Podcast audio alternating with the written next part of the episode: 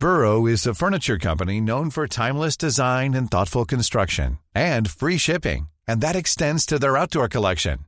Their outdoor furniture is built to withstand the elements, featuring rust-proof stainless steel hardware, weather-ready teak, and quick-dry foam cushions. For Memorial Day, get 15% off your Burrow purchase at burrow.com slash ACAST and up to 25% off outdoor. That's up to 25% off outdoor furniture at burrow.com slash ACAST. Planning for your next trip? Elevate your travel style with Quince. Quince has all the jet setting essentials you'll want for your next getaway, like European linen, premium luggage options, buttery soft Italian leather bags, and so much more. And is all priced at 50 to 80% less than similar brands. Plus, Quince only works with factories that use safe and ethical manufacturing practices. Pack your bags with high-quality essentials you'll be wearing for vacations to come with Quince. Go to quince.com slash pack for free shipping and 365-day returns. Tror du folk brukar uppskatta att jag vanligtvis hälsar välkommen Figge? det är för jävla fråga. Jag vet inte, reflekterar, reflekterar man över det? Kanske? Ja, men det, nej, men det, det, det slog mig nu när vi skulle starta ett nytt avsnitt här, att jag säger alltid välkommen. Jag gör det lite slentrianmässigt, även om folk ska känna sig väldigt, väldigt välkomna. Ja. Så vet jag inte om man tar till sig av det. Ja, nej jag vet inte. Hur, hur, hur tänkte du spacea till det här nu då? Va, va, hur... Nej, jag, jag ville mer ifrågasätta mig själv. Ja. Eh, men men det, det, det kanske är lönlöst. Men vi, vi, vi kanske ska fortsätta på, på det inslagna spåret och säga att våra älskade lyssnare ska vara hjärtligt välkomna till det 49 avsnittet av Släppsargen. Ja, ja supervälkomna. Ja, vi kör på det. Du, eh, är det något kul som har hänt sen senast? Nej, eh, ingenting faktiskt. Det var kul! Ja, nej, ja, absolut kul inte. att du haft det trist. är- nej, lagom liksom ekorrhjul sådär. Det händer inte så mycket i mitt liv. Hockeyvardagen är verkligen igång låter det som, för din del liksom. Ja, ja. Har, har du eh, bjudits på något absolut extra på senaste? Nej, nej det har det väl inte gjort egentligen. Jag, jag stötte på en, en man i ungefär samma ålder som mig som eh, be, berömde Släppsargen inne på Systembolaget. Det var väldigt trevligt. Ja, kul. Ja, när jag stod och plockade på mig några bira. Eh, så, sånt är alltid mysigt. Ja, kändes det, skämdes du på något sätt lite då? Jag vet inte, det känns som att Systembolaget, det, är, det ligger ju någonting skamset över bolaget känner jag. Alltså, att jag känner att bli morsad på innan på den tiden som man kanske kunde bli igenkänd för att man var hockeyspelare och inte poddar liksom. Då kunde jag känna lite så här om man stod och rev där bland ölen att om någon kom fram och skulle morsa eller ta någon bild, då kände man lite såhär, fan, ja, det, man vill gärna försvara sig liksom. Det är inte min öl, jag, jag tjackar bara till en polare. Ja, Alltså. ja exakt, det, det är till någon annan bara så du vet. Ja. Nej, nej det, det känns kanon, han var supertrevlig. Så det, det, det var bara mysigt. Eh, Jag kanske borde ha skämts, jag vet inte, men jag gjorde inte det överhuvudtaget. Nej, nej, det finns väl ingen anledning egentligen. Nej, så eh, sånt, där är, sånt där är alltid himla mysigt, eh, det uppskattar vi. Eh, men med det sagt så, ja, vi kickar väl igång veckans avsnitt.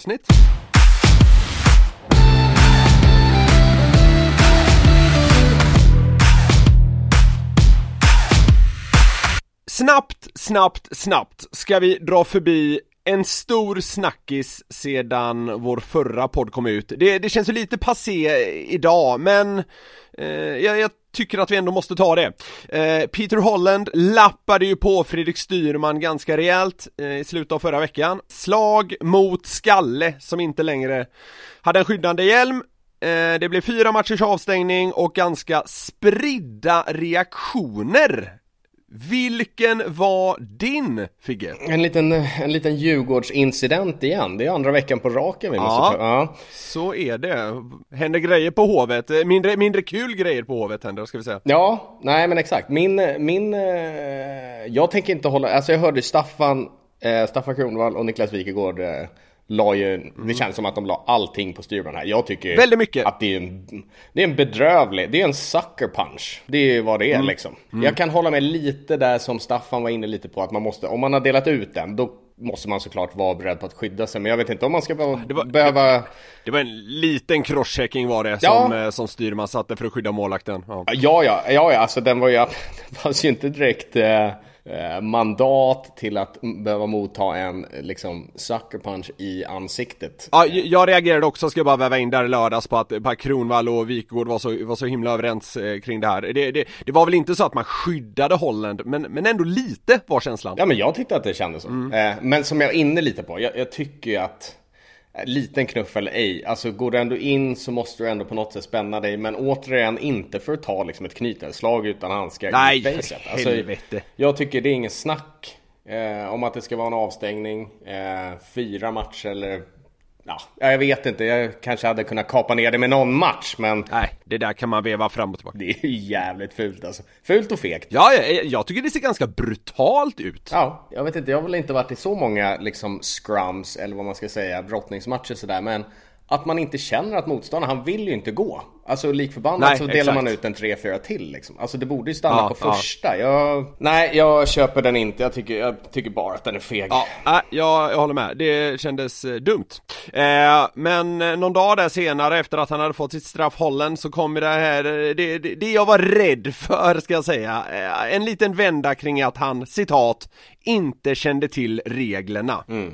Och det, det här har vi ju pratat om lite tidigare, jag tycker fan det är upp till eh, proffsspelare att känna till reglerna. Eh, det, det, här, det här tycker jag är ett jävla underbetyg, dels till Holland själv, dels till Djurgården. Så jag tycker de får se till då att han, han vet det. Man betalar 325 000 lite drygt i månaden för honom. Han bör väl känna till eh, rätt ändå viktiga regler får man säga. Ja, det är lite svårt att se också att han inte ska veta om reglerna eftersom det har ju aldrig varit tillåtet slash endast fem minuter för fight i europeisk hockey vad jag vet. Eh, Det är möjligt att det kanske finns någon annan liga som har anammat det men inte i Sverige i vilket fall. Jag vet inte, det, det känns också konstigt att han inte visste det. Nej, ja, men kommer man till en, eh, en helt ny liga så kan det väl vara värt att, att kolla upp den typen av eh, grejer. I alla fall om man har det i sig att eh, veva på som han gjorde mot, mot Styrman. Så nej, det, det kändes väl eh, sådär, även det kan jag tycka.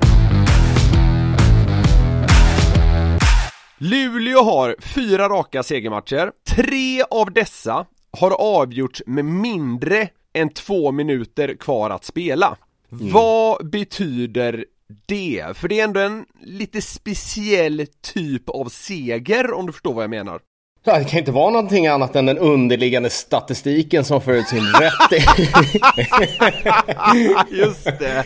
under de sista två minuterna. Jag, jag, jag vet faktiskt inte. Kan det inte vara en slump bara? Kan, kan inte Jo men det är så här, jo absolut, det är klart det kan vara en slump. Men vad betyder det att få den typen av segrar när det är matcher som har stått och liksom verkligen vägt Det har varit jämnt, det har varit ovisst inför slutet och så får man med sig liksom tre poäng, tre poäng, tre poäng? Ja, Nej, det är, Som, det är klart att som det... supporter, som supporter hade jag tyckt att det är det skönaste möjliga sättet att vinna på. Ja, nej men eh, det är det Och det ger ju självförtroende.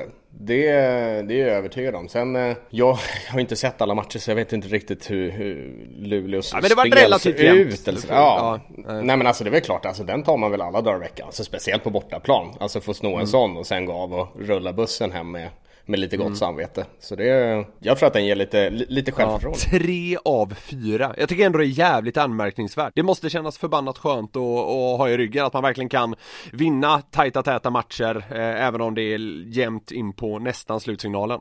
Eh, deras motståndare i lördags var ju Brynäs som efter en okej inledning på säsongen nu har sex raka torsk. Är, det, är det kris igen i Gävle vi ser eller vad, vad säger Figren? Ja men det är det väl lite. Alltså eh, vadå? Man var ju så jävla sugna på att höja dem. Jag tror att många, alltså eh, medialt, journalister, dylikt var väldigt sugna på att höja Brynäs Ja. efter, alltså Ja. med tanke på förra säsongen och sådär. Då ville man pusha eh, väldigt hårt att de var väldigt bra i början och det där som Mm. vi var inne på, nya ledarskapet som var smeka medhårs och det var, det var ju mysstämning. Ja, det var ju Ja. väldigt mysigt allting. Jag ser, jag, jag ser det inte som konstigt att de tog några pinnar i starten och jag ser det inte som något konstigt att de halkar ner lite nu Om vi faktiskt. vänder på det och tar något mer positivt då, något som också har med sex raka att göra, så Leksand, fast man har det i segrar. Maskineriet är verkligen i gång eh, Ja. där i Dalarna. Jag, jag tycker man, alltså man var riktigt bra, i alla fall då eh, mot sluttampen av eh, förra säsongen där i grundserien. Men Ja. jag känner nästan att man kanske ännu bättre nu. Ja, det är intressant ordval där du startar med. Alltså det är ju lite av ett maskineri. Det var det ju kanske inte. Ja, Det var ju lite mer utpekat förra år vilka som skulle göra i det. alla fall i liksom. början. Ja, som bar dem under väldigt lång del av säsongen. Mm. Det, De har ju faktiskt blivit lite av en Ja. maskin. Och de har ju inga riktiga supernamn. De har väl han, vad heter han, Verno? Ja, han så? V- Verno har ju verkligen levererat och Rohoma är, har verkligen levererat får man säga Ja. och så har Kaskiso i målet har eh, steppat upp Ja, så har man liksom Carter Camper som, som är bra och så finns det väl till och med lite sparkapital i en sån som Carter Ashton och De Ja, unga men de- killarna tar för sig Ja men de här gubbarna har ju inte gjort det på samma sätt som de gjorde med Rivik och, och, det där. Det känns mer som en slutargrupp nu tycker jag. Alltså, Ja, håller med dig. Patrik Zackrisson är, är väl, eh, han har väl inte varit mycket bättre någon gång tidigare i sin karriär kanske? Nej, Zigzag har fått sig ett litet lyft. Nej men, men Leksand känns det- här kan bli riktigt bra det är känslan, det är redan riktigt bra men det kan bli förbannat bra utan att man ska sväva iväg allt för långt naturligtvis eh, Men eh, Vibbarna är positiva, så, så kan vi ju säga Snackar man i, så positiva ordalag tycker jag även eh, Rögle ska kastas in här också Man har haft massvis av bortamatcher eh, Ja. Men ändå är man verkligen med där uppe och som det är nu har man fem raka segrar Alltså de har, ju, de har ju fått lite av ett drömschema. Jag har ju alltid tänkt, du vet när man får ett schemat över säsongen under Ja, sommaren där ja. ungefär, då vill man ju på något sätt ha så många bortamatcher som möjligt tidigt på säsongen. Vill jag ha. det jag vill så? liksom städa av dem och städa bort dem. Ja, okej, så man har det göttiga framför sig? Ja, men lite så. Och så nu har jag Ah. fått lite det. Och ja, även ja. lyckats vinna. Alltså det är jävla bra kombo alltså. Jävligt skön. Sju av nio matcher har man haft på bortaplan och man är liksom verkligen med i toppen så eh, sett till vad du, vad du är inne på där att det kan vara skönt att ha liksom en större säck med hemmamatcher framför sig så, så ser det ju väldigt bra ut där också. Ja, För oh det finns några lag där det verkligen andas eh, positivism just nu. Malmö fick ju hem eh, Fredrik Händemark här ja. Eh, nu har man en centersida som består av, ja Hennemark då, Karl Söderberg, Patrik Westerholm och Kristoffer Forsberg som centrar. Det får man väl ändå säga är rätt hyfsat va? Ja, det kan man göra. Och sen, alltså fan, det är ju lite alfahane-VM i Malmö, känns Ja. det som. Alltså, gör inte det? Jo, jag förstår vad du menar. Alltså väldigt många stora män med pondus. Ja, ja det är La-. Lauritsen-brorsorna och Kalle och nu Händemark. Nej, det är fan... Eh, det är pondus i Malmö. Ja, du har ju mött eh, Händemark en del. Eh, det känns som att eh, det är bra, bra tryck i den gubben va? Det är lite småjobbigt eh, när han står på andra sidan va? Ja, nej men det är en tank. Alltså han kör Ja. ju. Han är ju stor Ja. Mm. och han använder sin hydda på liksom helt rätt sätt med att täcka pucken och... En jävligt solid spelare alltså. Ja, jag har varit inne på det här under inledningen av säsongen att Malmö Det känns som att de har något nytt på gång där nere Jag snackade ju med Sylvegård om det förra veckan också men så får man in Händemark eh, Har verkligen en liksom toppcentersida i SHL så jag börjar Jag börjar nästan vänja mig vid tanken på att Malmö bör komma topp 6 Det kanske är, Ja. det kanske är att spetsa till det lite men alltså Man har fan ett bra lag där nu alltså. Under veckan som gått här Figge så har jag nåtts av en rad hockeyrelaterade klipp som på olika sätt fått mig att må riktigt bra. Och jag vill ha din proffssyn på dessa.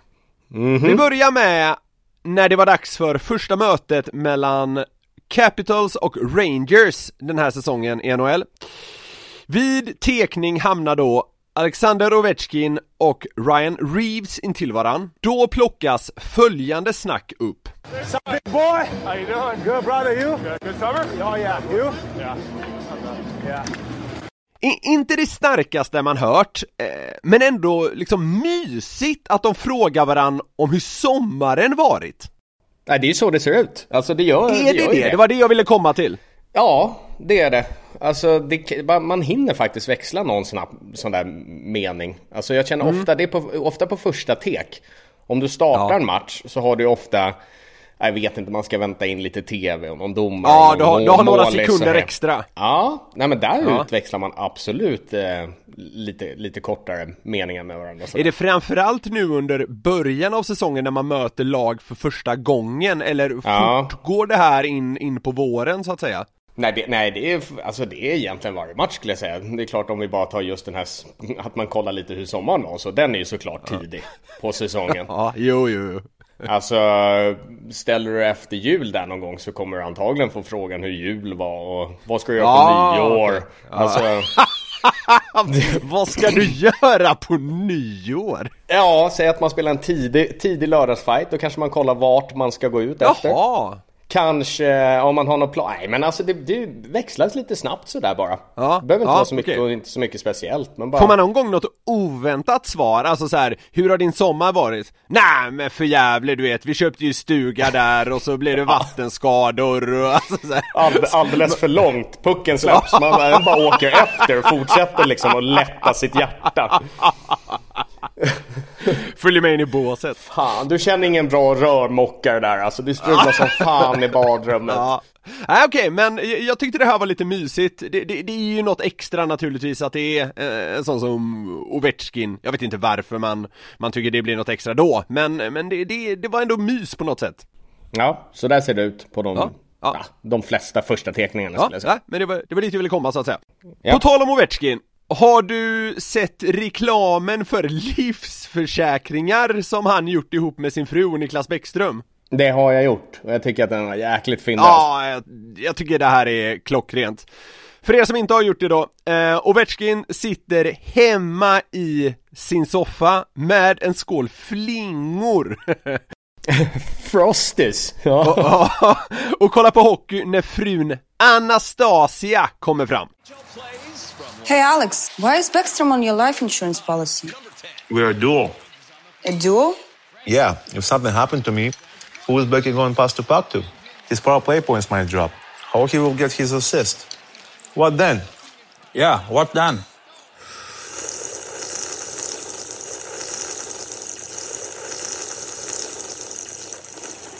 And why is he always here for breakfast? Inte svagt sörplande från Niklas Bäckström. Nej, nej, det var som en sexåring där. Alltså, det, Ja. alltså, något som blir så skönt blir ju faktiskt den eh, lite ryska dialekten, touchen. Ah, på, eh, på frun menar du eller? Ja, även, även på Ovechkin. What? Ja.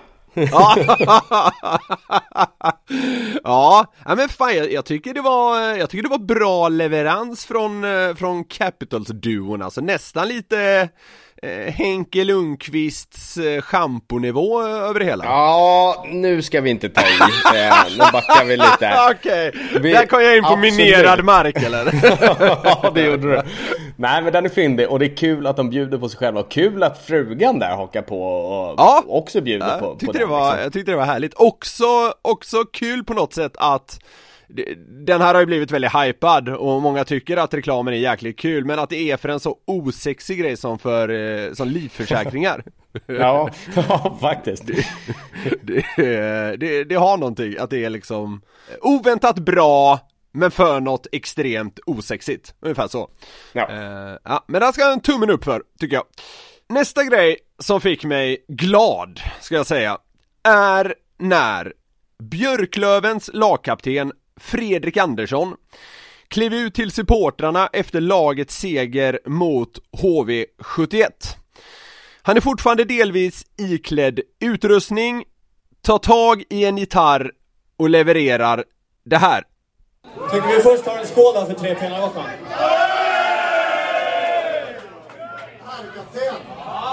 Det här är Norrland och björkarnas stad Löven går på i sommar, blir glad Älven fryser till, så inga mera bad Och heja björn oväntat bra måste jag säga! Ja, men han kan ju. Alltså han kan ju Ja, spela. Jag- uppenbarligen! Jag, ja men fan, jag tror att han har gjort den där med fan Lisa Miskovsky någon gång. Ah, det ser man, okej. Mm. Men så, han har ju, alltså det är en jäkligt skön karaktär alltså. Så här obrydd, lätt på livet liksom. Ja. Alltså väldigt okomplicerad människa. Jag tycker att den här speglar ganska bra. Och just att han får in sin kalla där också. Den gör Ja, ju ja, någonting. direkt. Alltså. Ja, men alltså så här, alltså vi- vissa kanske tycker det är lite så här, äh, man kanske inte ska gå och dricka öl direkt efter match. Det är väl kanon att han gör det här. Han sätter sig där i sin utrustning, skålar med en bira och drar av det här. Ja, alltså jag tycker det, jag tycker fan det är sex av fem i betyg. Ja, men vad fan, det var ju, fred, det var ju fredagsfight också. Ja, alltså, vadå, man måste ja, väl kunna få avrunda med en lite. Det är klart man ska, han kan väl Ja. runda av med tre? Alltså, Ja. man, man, kan ju, man kan ju leverera som kapten på isen, såklart, Mm. och liksom runt laget, hej och hå. Men det här är väl också ett sätt? Ja, alltså jag tycker det. Och alltså på helt rätt nivå också. Jag, ty- nej, jag tycker alltså svinläckert. Jag såg att eh, Björklövens supportrar har ju varit lyriska efter det här och det, det köper jag fan rakt av. Jag tycker det är, jag, ty, jag tycker det är klockrent, som du säger, helt rätt nivå. Alltså det är ingen så här, det är ingen så här fjantnivå på det heller. Du vet att han eh, sitter där i någon jävla peruk och skriker och håller på, utan det är, han sätter sig där och gör det snyggt liksom. Ja, nej men rundar av en bra liksom arbetsvecka med gubbarna. Med en vinst, en kall och sen ganska bra låt på Äh, sätt. otroligt, det ska han ha, Fredrik Andersson. Wow! Jag nåddes även av ett till klipp som dock inte har något relevant ljud, men vi- ska ta upp det eh, ändå. Eh, för det, det var då att man kunde se under match hur Torontos materialförvaltare står under spelet och konstant har sina händer på extraklubborna för de spelarna som var inne på isen. Han skulle så att säga på max en sekund kunna plocka fram en ny sticka till ja, Nylander eller någon annan. Byte i laget så byter han klubbor så att säga. Är det här överkurs eller standard? Nej men vad fan, alltså nu blir jag nästan lite så här småbesviken på dig Nicky. Lyssnar inte du när jag pratar med dig? Alltså det var ett par avsnitt sen när vi Ah. Nej. var inne på... Du, du, nej, nu överdriver du. Nu Okej, överdriver jag överdrev. Jag överdrev. Ja, Men, kommer du ihåg att vi touchade ämnet när vi hade materialar-avsnittet? ja, absolut. Då var det i och för sig nedskuret. Då berättade hur det var vid teckningar. Att materialen ofta stod med centerns klubba för att det var vanligt att den pajade. Precis Men den här det. han kör, den här matrisen kör alltså fem fulla fingrar Ja, då, ja, eller? precis. Han står liksom, han står vänd bort från spelet med, och liksom vrider rejält på huvudet för att se vilka som är inne på isen och så har han Ja, han har ju bara två händer såklart, men, men det ser ut som att han liksom har superkoll med, ja men med fingrarna i princip på vilken klubba han ska åt om en klubba går av på isen. Alltså, fan, det är lite proffsigare i den där ligan alltså. Alltså där har vi en ganska tydlig jämförelse. är det liksom, är det här det optimala beviset på klasskillnaden mellan SHL och NHL?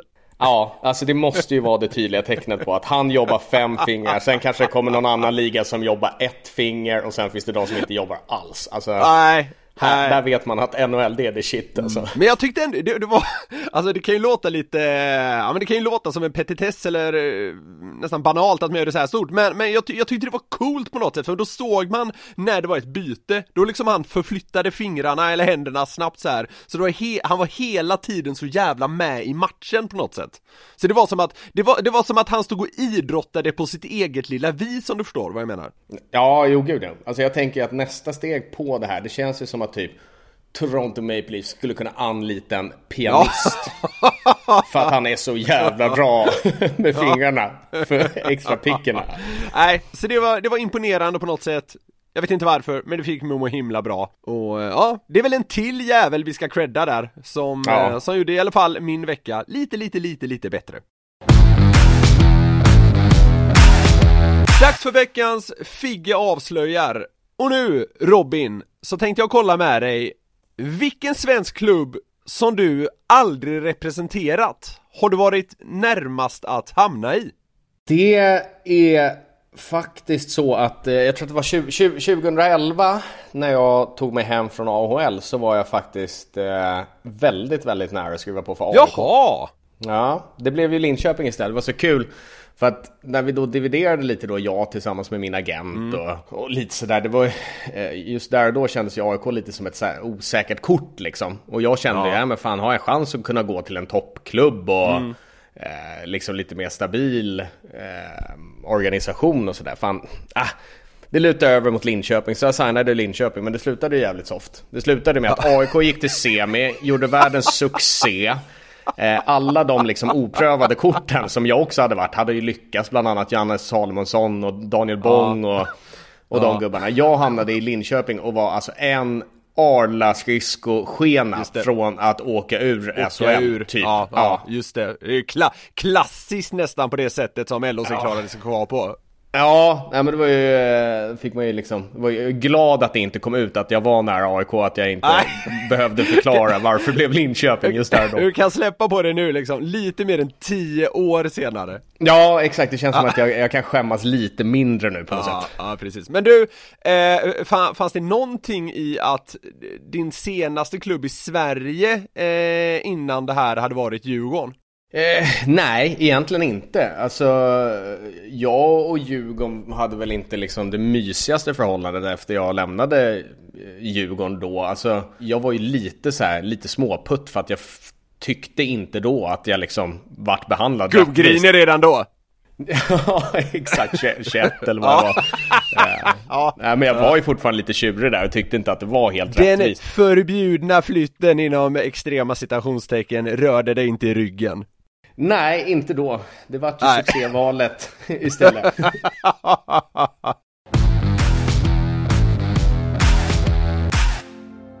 En Stanley Cup-ring med Detroit, två VM-medaljer och över 600 matcher i världens bästa liga. Den här 46-årige backen från Bollnäs la skridskorna på hyllan för drygt 10 år sedan.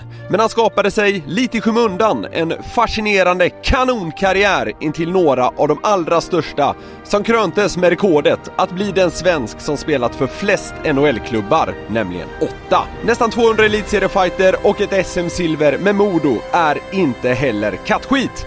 Vi säger varmt välkommen till podden, Anders Eriksson. Tackar så hjärtligt för den fantastiska introduktionen. Du, eh, hur är livet borta i Florida där du bor? Ja, det är, det är varmt. Uh, det är... eh, nej, men man saknar de här fyra årstiderna. Det, det måste jag hålla med om. Men det är, det är ett eh, enkelt sätt. Man vaknar på morgonen och tänker vilka shorts och t-shirts ska jag på mig idag? um, så det, det, det finns väl värre saker att, att oroa sig över. Men, men eh, ja, nej, Flo- Florida det, det är mysigt. Det är bra. Vi stannade kvar här eh, efter karriären och, och försökte komma hem till Sverige. Ja, både sommar och eh, vintertid och vid jul så här. Men ja, vi- självklart med, med covid så har det väl inte varit så mycket. Så det är lite tråkigt. Men, men eh, nej, allt som allt är Florida bra. Det tycker jag. Ska vi börja med hur du spenderar dina dagar numera? Ja, det kan vi väl göra. Det är väl som man säger, the groundhog day. Det är, li- det är likadan varenda dag nu sedan man slutade spela, tänkte jag säga. Nej, jag har, jag har Ja. tre barn. Jag har en tioåring, tioårig son och så har jag 13 och 15-åriga döttrar.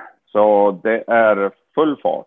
Sen på kvällstid så hoppade jag på och tog över en hockeyorganisation här i Florida i Pompano Beach. Och vi har nu, ja det är väl, ja det kommer väl upp till fyra år nästan. Så nu Mm. har vi väl byggt eh, och gjort om och skapat lite kultur och sådana här saker som inte riktigt finns här Mm, och, mm. och försöker ta ner kostnader för ungdomar och familjer a- att eh, kunna spela hockey. Mm. Så det tar ju tar väl hemskt med tid och barnen äh, frågar väl ibland att ska du åka till dina andra barn nu? Då säger jag ja, det ska jag göra. Ja. Men, eh, men, nej, men det, är- det, är- det är jättekul och det är svårt liksom att eh, om man, man har spelat hockey och hållit på med hockey hela sitt liv. Så Mm. det, det är väl det här man, ska inte säga att bara det enda man kan, men man är väl ganska bra på det. Har du varit nära något NHL-jobb efter karriären? Ja, det var roligt det där, för när man, när man slutar så tänker man, man känner ju hemskt med folk och, Ja. och både GMs och, och managers och allt vad det nu är. Och, och de är ärliga så att säga. Så att jag pratade med, när vi var här i Florida, så ringde jag upp och pratade med, med dem och så sa hörru du, men det måste ju finnas någonting jag kan göra. Ja. Ja, herregud, så vet du vart eh, Des Moines, eh, vart det ligger någonstans? I Iowa? Ja, så. Där börjar eh, kön. Hoppa in i kön så kanske du får ett jobb om tio år. så, Åkte, åkte du till Des Moines? ja, det skulle jag kanske ha gjort det. Nej, men så, så, så jag hoppar med det här nu, så vi är ju en välgörenhet, det var eh, non-profit då, som det heter Mm. där borta. Så att, det- jag, jag jobbar lite grann med, med Florida, har nått ut till dem och de, de sökte ut mig, ringde mig också. Och vi försöker väl göra någonting då, så vi ska hjälpa underprivilegierade barn och, och, och komma in och göra hockeyn mer, eh, eh, ja, så att alla kan komma och göra. För det finns, det, intresset är mycket mer än vad det finns rinkar. Ja, förstår. Det finns mycket att dyka ner ifrån din karriär Anders, eh, men jag tänkte att vi ska börja med det som jag antar att de flesta nog minns mest av. Dina knappt fyra år inom Detroits organisation. Det var ju brutalt stjärntätt får man säga när du som 20-åring kom dit där 95 Coffee, Iserman, Lidström, ett gäng ryssar Ja, det, det, var, det var som ett riktigt korpenlag. Ja, precis!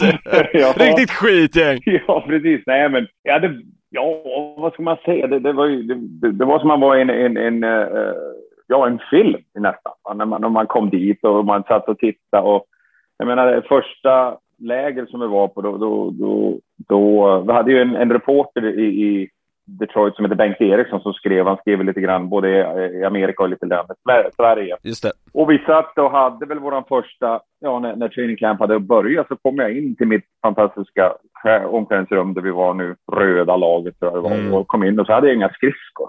Så jag gick upp till mitt fantastiska, ja, locker som jag hade, så sa vad fan är mina skridskor? Ja, Och då kom de in och sa, nej men Koff har dem. Så. Jag. Men fan är Koff? ja, Ja, men på Koff har dina skridskor. Varför har han mina skridskor? Man tyckte de såg bra ut. Ja, men jag har ju precis fått de här nya Dow-skridskorna. Ja, så jag väntade, väntade. Han var ju ute och körde, om man, om man säger då, ja, riktiga laget där vi var i träninggrupp så att säga. Så kom han in och så sa han, ja här har jag, here you go kid. Oh, thanks. Och så kollade jag in i skridskon. Har han bytt plösen, han hade skurit ut saker i han och så han slipat om den sin slipning. Så tittar man, och, ja, ja, jag var, vad ska man säga, naiv eller ja, dum var jag. Men jag var, och man slängde ut det och what the fuck? och tittade han på mig. Och så, så skrattade han till och gick han iväg. Vad fan ska jag göra nu då? Ja. ja, det var ju på med skridskorna och ut och, och jag, var ju, jag var ju som Bambi på hal is. Det var, allting var fel. Och så kom jag tillbaka till, till dagen efter. Jag var inne och pratade med dem, bad om ursäkt. Då kom jag tillbaka, ja, då hade de ju fixat nya skridskor till mig då. Och det var ju liksom välkommen. Men eh, när det kom till att ja, laget skulle vara klart och ja, de sa ju att ja, vi ska skicka ner det till farmarlaget. Så, ja, Mm. Det förstår jag. Och, och tittar man tillbaka nu så är det nio Hall of Famers i det här laget jag spelar, jag spelar med. Det är helt sanslöst Ja, det är svårt. Ja, det är sanslöst. Det är svårt att liksom förstå vilken eh, fantastisk grupp omkring man hade när man kunde titta, se och lära och, Mm. och, och, och hade frågor. Så, så var de, och de var ju fantastiska. Men jag satt mitt första ja, träningsläger så hade jag Paul Koffer på vänstersidan och så hade jag Slava Fetis Slava Fetis på sidan av han och så sen hade jag um, Larry Murphy. Ja, liksom, okej omgivning Ja, och sen rakt ifrån, mitt emot nu så att säga, så att ju Steve Eisman och så hade jag Fedorov och sen hade du ju Larion och sen hade du liksom det, det det, det tar aldrig slut Nej, det, det, men det, det, var, men det var roligt att se. Jag tror, som man ser det med Lidas som, ja, Lidas pratar inte mycket. Ja, åtminstone inte med, vad ska man säga, reportrar och sådana saker. Han är, ja, vi, så vi bodde ju i samma område mm. i, i förort till Detroit som heter Novi. Mm. Men eh, han var ju ett jättestort stöd, både han och Annika var ju jättestort stöd när man var där. Va? Mm. Sen andra året kom ju Holmar och då ja, det finns många historier med Holmar. Ja, så vi var ju rumskompisar och grejer. Och, Ja, så att, eh, det, den, den upplevelse och det, den introduktion man hade till NHL kunde ju inte ha varit bättre, tycker jag personligen. nej du, du, du sa det att du eh, Det hände ett och annat när du bodde där med, med Lidas Mr Perfect, har, du, har du något du kan bjuda på från det där? ja, nej, han är, ja det är otroligt, men han är så lugn, han är väldigt lik sin far. Det är lugn och harmonisk och gör liksom ingen stress.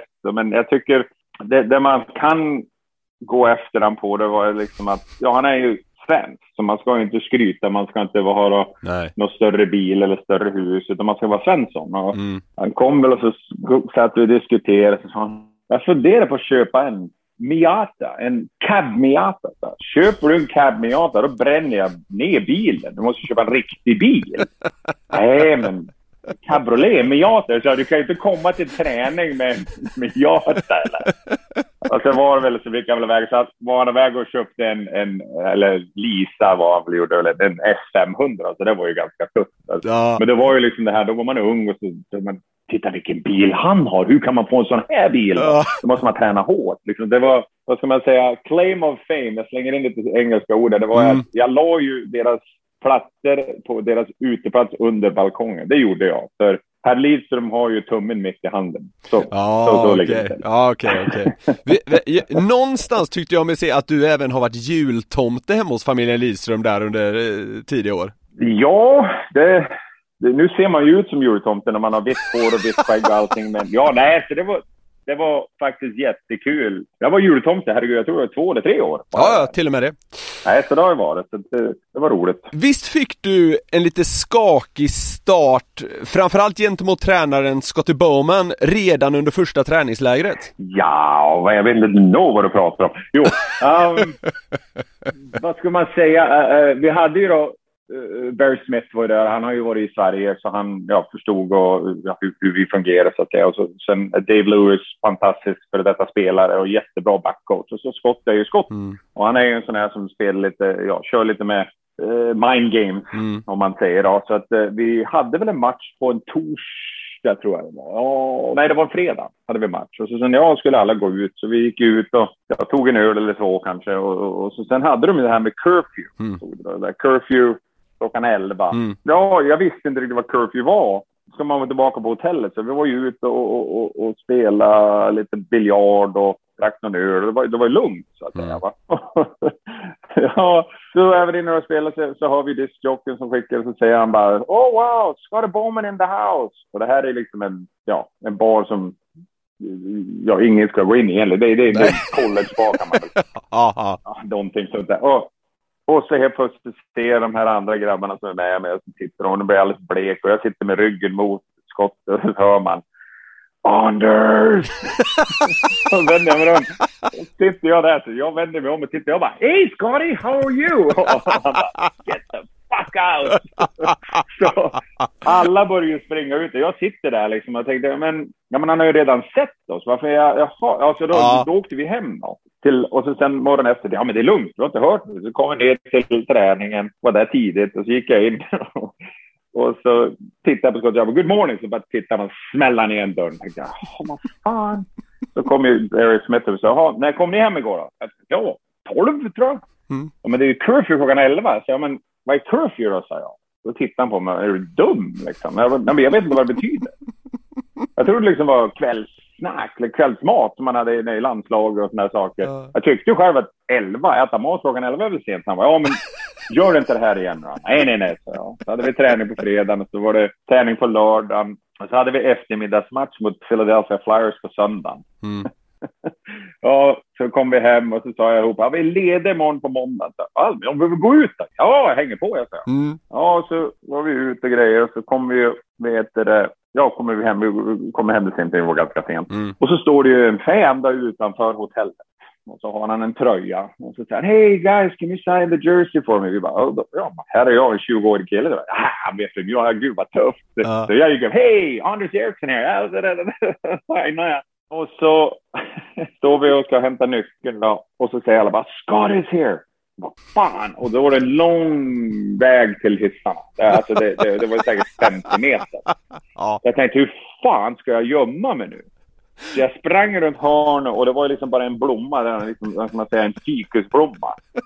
Så jag gick och ställde mig bakom det. Men det, det, det, det, folk tror att jag ljuger om det här. Men så jag ställde mig bakom det och, och försökte vara en blomma. Ja. Så kom han runt hörnet och tittade och tittade och grejer. Så gick han bort tänkte jag. Jag, jag klarar mig. Så fan, han såg mig inte. Blåser den jäveln. Så satt jag där i 20 minuter. 20 minuter så kröp jag fram och tittade runt lobbyn och så sprang jag till hissen, upp i hissen och så... Huh, klarade mig. Morgon klockan åtta ringer telefonen och bara Good morning, good morning Anders. This is... Och det här kommer jag ihåg som det var igår. This is Nancy Beard calling from the front office. I go, good morning Nancy. How are you? She goes, I'm good. How are you? I'm like, well that all depends what you're going to tell me now. Kenny, uh, Scotty wants to see you in the office. I'm like, oh, I wonder what they want to talk about. Så åkte jag dit och satt mig ner och pratade uh, inne i rummet. Och så sitter jag där och så säger de, ja, hur fan är det Anders? Är det bra? Så, ja, det är bra. Full fart. Jaha, så när, uh, när kom du hem igår kväll då? Ja... Och jag, jag har svårt för att ljuga. Det har man lärt sig sin tid. Det, det, man, man, det är bättre att bli reprimerad om man har gjort någonting och erkänner det än att ljuga och bli ännu värre. Så jag sa, ja, jag kom väl hem halv tittar jag på dem. Eh, tre. Då sa de, va? Halv tre? Ja, skottet satt där och så sa han, ja du, du kom hem 18 minuter över två. Så sa jag, va? Ja. Hur fan vet du det? Så sa han, ja, men du vet ju att du signar ju en tröja. Så, han, Ja, du signar väl autograf? Så fan stod, stod du utanför och, och, och tittade? Det var, liksom, ja, det, det, det var mycket grejer som gick, gick i huvudet på en. Ja, då hade han, då hade han gett en tröja då till den här fans och sa han, hör du, när alla kommer tillbaka, har de signat tröjorna så skriver du ner på papper vid sidan av vem det är och vilken tid de kommer hem. Åh fy fan! Ja, riktigt bra. Så, och jag sa bara, fuck! Så, ja, men det, det, vilken idé, vad smart. Och så sa de, ja, vi ska, vi ska skicka ner det till farmarlaget. sa de. Jag bara, ha Ja. Och så sa de, det är inte för att du har ja, åkt dit nu då, så att säga. Du var ute efter curfew. Mm. Men då sa de, vi, vi har ju också varit unga och vi har spelat hockey, men du kan ju inte åka dit två gånger på tre dagar i första training camp. Så tittade jag på det och sa, nej, det, det kanske inte var den bästa start man kunde ha fått, sa jag. Det visar ju sen att han, han gör ju sådär, men han är ju väldigt systematisk här, Bowman. Att han gör samma sak och så, sen så säger han ingenting till någon dagen efter. Så man tror man ju liksom att, Ja. ja. men nu har jag klarat mig. Han såg inte, det hände inte. Och så går det en månad eller två och så sen så spelar vi dåligt, eller ja, Mm. personligen dåligt. Och då går han igen och så gör han en generell eh, uttalande att säga att om nu fan ska vi kunna vinna när vi är ute och dricker öl och på barer och kommer hem halv tre. Så sitter Ja. man där och bara åh. Där kom, där kom bomben. Japp, japp. Och, och man såg, även om det inte var jag eller någon annan, så såg man hur, de, hur man kryper ihop. Liksom, att ja, Mm. det var jag. Nu pratar de om mig. Det hände två månader sedan. Mm. Så att, ja, det visste ju jag att jag inte skulle klara att vara med i laget. Men det var liksom där att eh, två gånger på tre dagar. Ja. Så, ja, men det var ju ledigt idag. Men du får ju fortfarande, måste ju vara hemma i tid. Ja, så man lärde sig. Ja, herregud. Eh, och det blev ju mest spel eh, i farmarlaget där första säsongen, men du fick ju ändå göra eh, din NHL-debut eh, det här året. Det, men det var lite, ska vi säga, kämpiga första timmar innan eh, den där premiärmatchen för det Red Wings va? ja, det... Ja, vi var ju nere och spelade, så var det som, ja, Anthony har jobbat hårt så nu så du får komma upp. Vi ska spela mot Dallas Stars. Så, men fan vad roligt. Jag flög till Dallas Stars och då, när den gamla arenan, så hade de ju hotellet och lite trån. Och jag kom in och jag, jag rummade med, med uh, Rouser. Mm. Och jag kom in och han är ju, har varit med länge, veteran, väldigt duktig spelare och spelat länge. Så vi kom in och sa, ja, nu var vi ner och så hade vi uppvärmning och så tillbaka på hotellet och så tog vi en nap. Och så man ju ja, en liten eftermiddagstupplur som alla gör. Mm. Så jag de flesta gör. Så ställer man ju alarm och sådana saker. Så jag sov, sov, sov. Och så vaknar jag upp och så får den här, man får ja, inner panikkänsla. Något är fel. Ja, ja, något är fel. Det är alldeles för tyst. Det är mörkt i hela rummet och så tittar jag på klockan. Den är, matchen börjar tror jag sju eller halv åtta. Man ska ju vara där två timmar före. Det var liksom fem var klockan. Kvart över fem tror jag. Man, vad i helvete? Och så tittar jag och tänker jag, nu sover ju Rouser också, tänkte jag. Han var ju borta. Han hade stängt av alarmen, gått ut och var tyst som en mus. Där, och, och jag klev upp och tänkte bara, hur, och klängde på mig kostymen och sprang den där ja, kilometern och det där. Dyngsvettig, för det var i Dallas och det var svettigt och varmt. Kom in i rinken, går runt, runt, runt. Så jag började sakta men säkert ta av mig grejer, kläder och det var allt från nivå. Så, jag höll på, jag, jag gick in i ett rum och slet om allting så jag, tog jag bara en handduk. Ja. Så gick jag iväg in i omklädningsrummet och sa Hey guys! Och alla tittade och så tittade jag på Rouse. Och det var ju roligt. Tittar man tillbaka nu så var det roligt. Ja, men, ja, och det här var ju matchen vi skulle spela för att vinna och göra det här rekordet som jag tror nu är, är väl... Det var någon som hade 63 vinster också, men det var, fick jag vara med på det. Men det var ju liksom... Ja, så i, i systematiskt tänkte man att han är rädd jag ska ta hans parti och så, men det var väl hans sätt att visa Ja, är det så här lätt att du, du blir sent till din första NHL-match, vad håller du på med? men det, nej, det, det var panikkänslan, det kommer jag... Ja, ja, det förstår jag, men det var ändå snyggt löst av dig, för du blev väl inte påkommen liksom? Nej, det, det var den här, jag tror det var alla de här filmerna man sitter och tittar på. Tänkte, jag, jag sprang till jag kan inte komma in med kostym nu. Så jag slet om allting, slängde det på olika ställen. Sen efter när matchen var slut, så vad fan har jag lagt mina kläder?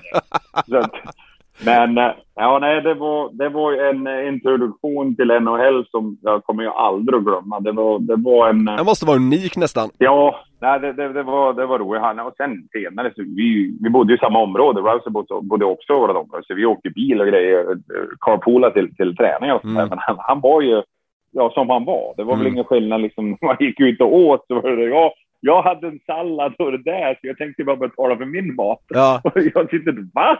Det spelar, ja herregud. Men nej, han, han, han är en riktigt, riktigt bra man måste jag säga. Han, han, han är rolig. Var det redan under den här tiden, alltså första året i Red Wings, eh, som man kunde börja skönja bakgrunden till smeknamnet Babba? Ja, det, det kom, nej, det kom väl andra året. Det var ju det här med Forrest Gump och grejer var där och, och de mm. hade ju, alla har ju ett smeknamn det är ju ingen som kallar liksom Niklas Niklas utan det är ju Swede. Ja. Och, och, och Horma, och, eller Big Swede liksom, det var, han var ju det, alltså det var ju hans namn. Mm. Och så sen Horma, det var ju Homer. Och, och sen kom ju det här och vi spelar match och Chris Oscar i mål och jag älskar den här, jag, fortfarande så tycker jag Forrest Gump är en av de riktigt bra filmer man, man som jag har sett. Mm. Och det var det här jag tyckte om Bubba Gump. Han bara, det hade väl kanske lite stor rumpa och var stor och lite, ja. Man, så okay. Han sa ju det, liksom, han stod framför mål så sa ju Chris Oscar “Move your fat ass, move your fat ass, come on, you're like a bubba”.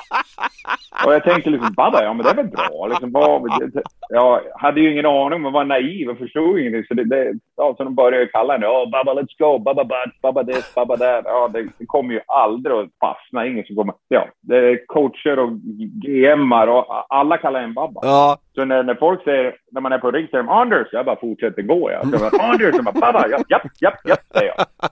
Så. Ja det är så. Det är Nej, det var, det... en lite fint, din liksom eh, framför målröv eh, hänger med än idag så att säga. Första gången jag kom över åkte dit så var de, var jag kollade på matcherna. Så då spelade de i Chicago, då kommer jag ihåg, uh, i, gam, nej, i nya arenan, jag missade gamla arenan den. Men mm. då kom vi in och så hade de ju pre-game meal, ja, mål till värmningen. Så jag var in och så, så kom de, ja men kom in och ät du också lunch med grabbarna. Jag tänkte, vad fan, nej det vill jag. Så gick in, ja jag lassade på mat och grejer och åt och åt och grejer. Mm. Och så sen gick de ut och spelade och så sen kom jag hem. Och så var det väl inget mer med det. Sen åkte jag hem under sommaren och sen skrev jag på kontrakt och så kom jag tillbaka före mitt första träningsläger. Så var jag inne där och så, så kom Steve Eisenman upp och sa, hade vi någon träning och grejer så stod vi om det var i led att göra något, så kom han, hej kid. Så jag bara, yes, I know you can eat. Jag bara, va? Chicago.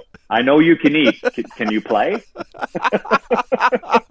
så, det var liksom den här alla är på en liksom. Alltså, vi spelade ju där år så var jag farmarlag och kom upp och spelade lite. Så sen andra år, då, då kom man ju upp och ja, då, han är ju också som lead. Leader så han är väldigt lika. De är tyst och de, de leder med, ja, till ledaregenskaper hur de spelar och hur hårt de jobbar och hur de får äh, ja. förbereder sig för matcher och sådana saker. Mm. Så efter den säsongen så, och Chris Draper är de här som, ja, han tränar ju jämt. Han, han tränar väl när han sover också. Liksom. Mm. Det, Ante, du ska, du ska köra 100 push-ups och 100 uh, crunches och 100 100 varenda kväll. Mm. Innan du går och lägger och sover. Så vad fan, gör jag det då blir jag ju pigg. Då kan jag inte sova. Nej, det måste man göra. Och han, han är ju fortfarande han ser likadan ut nu som han gjorde när han kom dit. Ja. När jag träffade honom första gången 27 ja, år sedan. Ja. Så, så då sa ju Steve och, och Drace, de, de tränade tillsammans under sommaren, så sa ju uh, Steve kom upp och sa I'm gonna take you under my wing this summer. Mm -hmm. Så jag bara, great! Så stod jag där och tänkte, vad fan betyder det då? och så sa han, do you know what that means? Så jag bara, no, no clue. så jag, ja, vi ska, du ska träna med mig och Drake i sommar. Vi, vi, vi ska träna där jag bor, i, bara vid sidan av, av rinken så att säga. Då. Så sa han, vi, ska, vi, vi tränar klockan sex. Så jag bara, PM? Han bara, nej, nej, nej, sex på morgonen. är, det, är det problem med det? Och jag bodde, i 40, jag bodde i 45 minuter därifrån. Nej, nej, nej, för fan. Så vi körde ju den sommaren, uh, ja i alla fall en, några veckor och sen åkte jag hem till Sverige en sväng. Och det var väl det som kom till tycke så att säga. Att man, han tyckte väl att man hade gjort det bra och jobbat hårt och grejer och så. Mm. så att mm. det var ju väldigt, det var ju en fantastisk känsla. Alltså sen när jag var tradad, ja det var ju inte ens på, på, på bordet tänkte jag säga att jag skulle bli tradad. Det var ju snack om att Holma kanske skulle gå och Matthew Danton och Aaron Ward skulle gå och så. Så jag hade ju åkte och hämtade upp, uh, uh, uh, var det brorsan? Nej, det var polare, det var Söderberg och grabbarna. Så det var tre stycken som kom och skulle hälsa på. Mm. Och hade plockat upp dem på, på flygplatsen, är på väg, numret kommer upp, det är 313 396 4300. Det kommer jag ihåg. Det är Nancy Beard igen, så tyckte jag att jag bara, fan. Så jag svarade, så var det samma sak, jag bara, hello? Hi Anders, it's Nancy Beard from the front office. How are you? Och då sa jag, och då sa jag samma sak. Well Nancy, that all depends what you're gonna tell me now. Mm. och då var den här, well Scotty and Kenny wants to see you in the office. I'm like, hmm, so I've been traded. She goes, I don't know. Yeah you do. Alltså Mm. åka in och grejer. Och så, så jag sa det till grabbarna, kanske ska åka. Det var ju rykten om att du skulle till Chicago. Då, på, Just det. fick man ju reda på. Så att jag sa, kanske ska vi svänga vänster på 94 och åka mot Chicago. Då ska vi köra höger in på 94 till kontoret. Ja. Ja, det var många roliga resor över This Mother's Day, celebrate the extraordinary women in your life with a heartfelt gift from Blue Nile. Whether it's for your mom, a mother figure, or yourself as a mom, find that perfect piece to express your love and appreciation. Explore Blue Nile's exquisite pearls and mesmerizing gemstones that she's sure to love. Enjoy fast shipping options like guaranteed free shipping and returns. Make this Mother's Day unforgettable with a piece from Blue Nile. Right now, get up to 50% off at BlueNile.com. That's BlueNile.com. Hiring for your small business? If you're not looking for professionals on LinkedIn, you're looking in the wrong place. That's like looking for your car keys in a fish tank. LinkedIn helps you hire professionals you can't find anywhere else, even those who aren't actively searching for a new job but might be open to the perfect role. In a given month, over 70% of LinkedIn users don't even visit other leading job sites. So start looking in the right place. With LinkedIn, you can hire professionals like a professional. Post your free job on linkedin.com slash people today. Hösten 97 fick du ju sen ersätta Konstantinov i klassiska The Russian Five med Fetisov, eh, Larionov, Fedorov, Kozlov. Jajamensan. Hur, hur var det som liksom svensk 22-åring? Ja, det, vad ska man säga? Jag tror att det var nog förmodligen det... Det, det funkar. De, spelar ju sin ryska hockey och håller i pucken och sådana saker. Men man kom in... Ja, det, det var ju enkelt. För det Ja. fanns ju alltid tre eller fyra möjligheter att passa någon. Det var ju inte så att de tyckte ju inte om det här. Det var väl de som ändrade, som jag skulle säga, hur hockeyn spelades när de kom upp. De var inte den pucken i hörn eller och, och, och, och forecheckar, utan de höll ju in svängde tillbaka. Så man spelar hemma i Europa, i Ryssland, Sverige Mm. och så vidare. Så eh, vi spelade några, ja, när jag kom in och fick möjligheten och chansen att spela med dem så var man ju lite ner, var ju nervös, herregud. Det var ju nästan som att tänka det. på sig. Men Ja. så kommer man upp och hade pucken, så jag åkte upp och la ner i hörnet för jag tänkte att Kosso kanske som är högerforward kan åka ner. Så kommer till bänken och tittar både Larion och Fetter som bara, vad gör du för någonting? Så jag bara, jag la ju in pucken. Nej, nej, nej, nej, nej, vi ger inte bort pucken. Vi håller i att dumpa är inte deras grej då. Nej, dumpa ska man inte göra. Nej. Så det lärde man sig ganska snabbt. Men det, nej, det var en fantastisk jag menar, erfarenhet och möjlighet och, och att man fick spela med de spelarna. Det är helt, ja det, är- det är sjukt egentligen. Det, det var fantastiskt hur, hur det var. Men sen, det var, det var ju första året hade jag skulle vi spela så du, gick, du gjorde ju innan den här olyckan som hände med Konstantin och Manatkanov och Fetisov Mm, när de var i Limon så slet ju Vlado eller jag, Konstantin slet ju över hälsenan. Mm. Så tänkte jag, nu har jag min chans. Ja. Här gjorde han i juni. Det är ju minst sex månader. Träningsläger kom, kommer in. Jag är redo att spela. Så hur fan läkte du på tre månader? Okej, ja det är snabbt. Alla frågade samma Det var ju tre, ja, tre, tre och en halv månad. Hur? Ja, Va? Det, det går ju inte. nej. Han bara, jo, jo, jo. Vi, de hade ju ryska dockhår som de tejpade på grejer. Ja, Ja jävlar. Ni vann ju eh, Stanley Cup också där 97-98. Hur, hur var det firandet med det gänget så att säga? Ja, vilken resa tänkte jag säga. Vi, och vi spelade ju då mot, mot Esan och Tikkanen som var gift med en, en uh, tjej från Bollnäs. Mm. Och han hade ju vunnit med, med honom så var han ju Rangers och vann. Och han, jag träffade ju Esa, herregud, jag var, jag var väl 9-10 år. Mhm. Så han var ju med och tränade oss på sommaren och det var ju liksom, ja man såg ju upp till han, spelade i NHL och det var ju så, vi ska göra extra och han pratar ju, han pratar ju varken svenska, engelska eller finska. Det är ju mix av alla tre och det, det är liksom, det, man förstår ju ingenting vad han säger. Det är liksom teknik. Där har de ju, det är dokumenterat på NHL och, och alla sorts, när de, alla lag han har spelat på. Så det, alla sitter, han pratar och pratar och så tittar man på honom. Ja, okej, okay, säger man. Man har ingen aning vad han har sagt. Men han var ju den så vi ska köra extra. Ja, vi kör extra. Ja, vi start, stopp, start, stopp, start. Och det var ju liksom inte fråga hur länge, hur mycket, utan man körde som en idiot. Just det. Ja. det var det här, vill jag spela och så, det här är en som är professionell och tjänar pengar och gör det här. Jag menar, mm. nu, och sen vart det som det vart, att han var ju i Washington och, och, och vi spelade. Så det var ju, ja, vad ska man säga, han gick ut i media självklart. Allting anti har jag lärt honom, för jag har gjort allting. Och då liksom kom ju reportern till mig och så var det, vad tycker du om Mesa-tecken? Jag vet inte ens vem är. Jag har aldrig träffat honom. Så de bara, va? Nej, jag skojar. Så det var när Bamford hade den här möjligheten att göra mål, när det var öppet mål. Och, då, och kunna var, väl, var det 3-0 matcher då? Ja, det vet du bättre än mig. Mm. Ja, precis. Det var 3-0 matcher. Ja, och då kunde det vara... Eh, eh, det var ju overtime. Det var ju då när vi gjorde när, när, när Jeremy Carter gjorde mål. Han kom ner och drog bort. Så öppet mål så lägger han ju till höger. Ja, mm, kom, gå till vänster, lägger han förbi stolpen på något vis. Och sen så får vi ta och sen så gör vi mål då i andra overtime eller tredje overtime eller vad det var. Mm. I, i Så då var det ju, sen när vi var och spelade i, i, och vann i Washington så var det ju, ja, det, det, det, det var ju otroligt vad folk från Detroit, fans som var där. Men att vinna och jag var ganska tidig att få Stanley Cup-pucken och, och, det är ungefär som det, det, det, är en dröm. Och det tog ju bra länge innan man riktigt förstod vad man hade gjort. Vad man hade varit med om med den grupp vi var med. Och det var ju i princip kärngruppen som stannade ihop, som höll ihop i många, många år. Va? Ja. Så att, och sen vi flög ju hem, vi hade ju plan så vi flög hem och sen var det ner på, på och, det var ju fest och det var skrik och det var grejer och, och, nere på Joe Louis Olympia Room.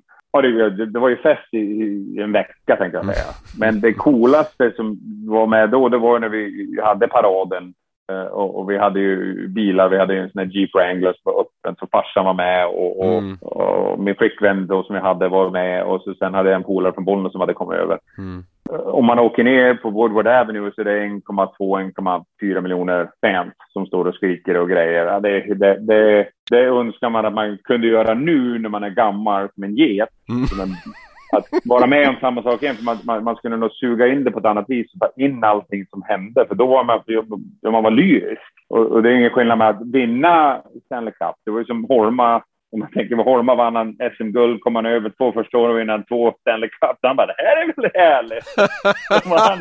Lätt att vinna. Och jag, fick, ja, jag, jag var i Black Ace, jag var nere, jag gjorde illa foten och så var jag nere i farmlaget före 97an Stanley Cup. Så, så trodde jag att jag skulle komma upp det som Black Ace som jag var året före mot Colorado. Mm. Men ja, då, då sa ju Scott, no, no, go home and, and heal up. Så nej, men nej, nej, men det far, jag vill vara med som Black Ace. Mm. Med, med, få den här upplevelsen. Nej, okej. Okay. Så när vi vann 98 så var det den här, gud vad hårt man hade jobbat och det var ju en uppförsbacke så att säga. Och inte få vara med 97 och sen vara med 98 och vinna det här. Mm det tog ju många år innan man liksom så förstod att hur svårt det är att vinna. Ja.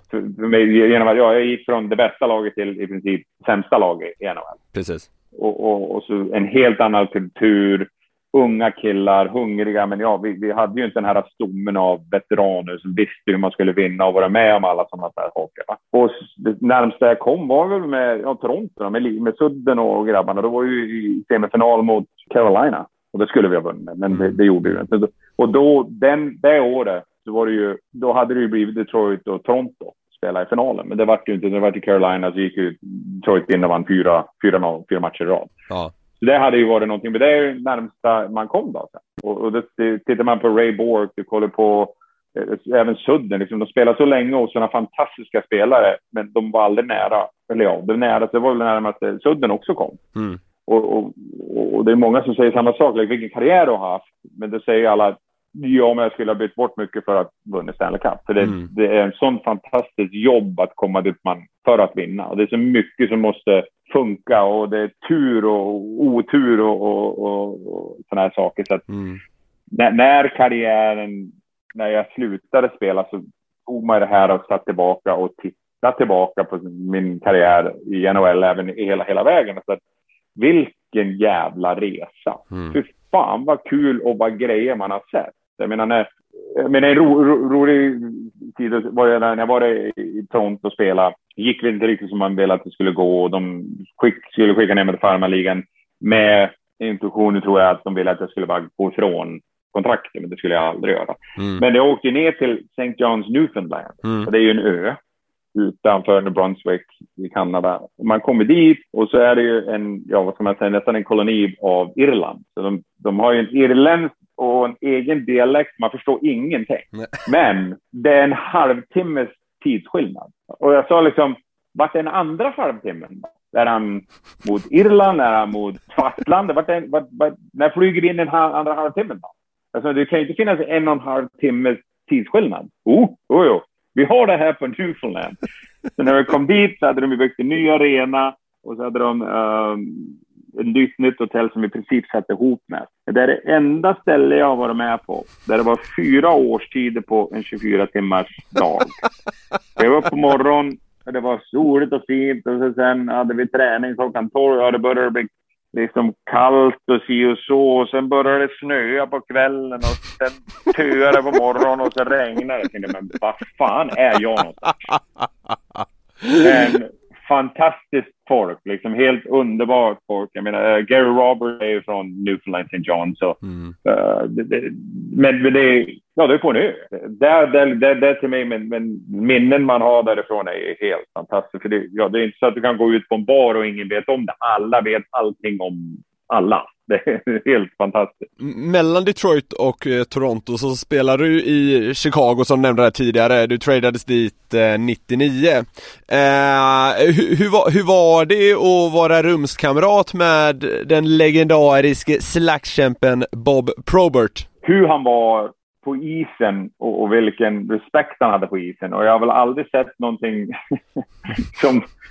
Uh, ja, vi spelade hemma i, i Chicago och så hade vi ju Ryan Vanderbush var en av våra fighter också. Han var ju, han var lite största, han var inte den starkaste, han var inte den bästa, men han hade en sån, ja, han fightade, hade en första fighten, slog, bröt näsan på ena sidan. Mm. Och så sen så efter den här fem minuterna så kom han ut så då åkte de ihop igen och åkte näsan på andra sidan. Det här var ju inte mot Bob Probert mot någon annan. Och så sen, då var det ju, ah, ah, han, han kan inte spela med, han kan inte se. Så då var ju Bobbys tur och då, då åker vi iväg och så hade vi någonting, så skulle han åka och byta till Bob. Bob. Och så kommer den där killen ut, han åker förbi och gör en sån här, ja du åker bara rakt mot din egen bänk och så lägger han ut vänsterarmbågen och så klickar han. Killen går ju ner som ett korthus. Uff, Men han åker och sätter sig på bänken och så domarna blåser visst och bara så åker de till bänken och skriker. Så då, då sa han bara Proby, you can't do that. Han bara what? Du, du tog ju bort I didn't do anything. alltså, han, han, och, och han hade ju varit med om mycket han på sitt liv. Men han, var ju den, han hade sån respekt. Och jag, jag har ju varit, de, jag spelar med Joe Kosher. Mm. Jag har spelat med Bob Probert, Ty Domi. Liksom de här som är, ja, vad ska man säga, kingar av att vara beskyddare eller fighters och såna här saker. Så det, på, på ett sätt och vis tycker jag det är lite tråkigt nu att det inte finns något sånt där. För det var ju det här uh, oskrivna lagen att ja, man går inte efter toppspelare och så. Och gör man det, ja då har du ju en representation att nu kommer de att komma efter det. Jag spelar även med Paul Laus här i Florida. Och Paul Laus är förmodligen den Ja, ingen fighter kommer ju säga att de tycker om att slåss. Men Nej. frågar man Paul Laus så kommer man säga att det här är fantastiskt. Ja, liksom ja. En riktig kanadensisk kille. kille va? Han, ja. han var ju den här som skrämde skiten ur andra. Men det jag såg när jag kom till, med, ja det var ju åren när, när Joe Coach hade slutat, han spelade ju Bear League, eller ja, korpenhockey. Plockade väl upp han i, i runt jultiden någonstans. Då. Jag hade ju nummer 26 då, hade jag fått en en, en tröja. Mm. Och då kom de in och sa, you should probably give uh, uh, coach uh, Coco his number 26. Så jag bara, nej, det är mitt nummer här. Och så hade man hört och bevisat, liksom, och det är fortfarande att ja, han kan ju köpa den eller han kan ge mig en flaska vin eller någonting sånt där. Och det vill jag inte ha, men det var den här, ja, you can buy it.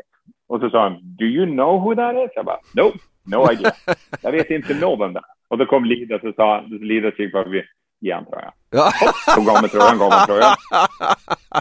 och, och så sen så hade vi en video, videograferen som vi hade som alla VHS-band så att säga i, i, i videon. Så sa jag, kom, kom han upp, han var jättegammal, jag kommer inte ihåg vad han heter, jag ber så hemskt mycket om ursäkt, han var en fantastisk man. Han kom in och så sa han, Anders, come here. Okej, okay, så gick han in så satte han in ett, ett videoband på highlights av Joey Kosher. jag kollade fem minuter, gick ut och sa I'm so sorry. här, är tröjan. Så, så, så jag hade ingen aning om det var.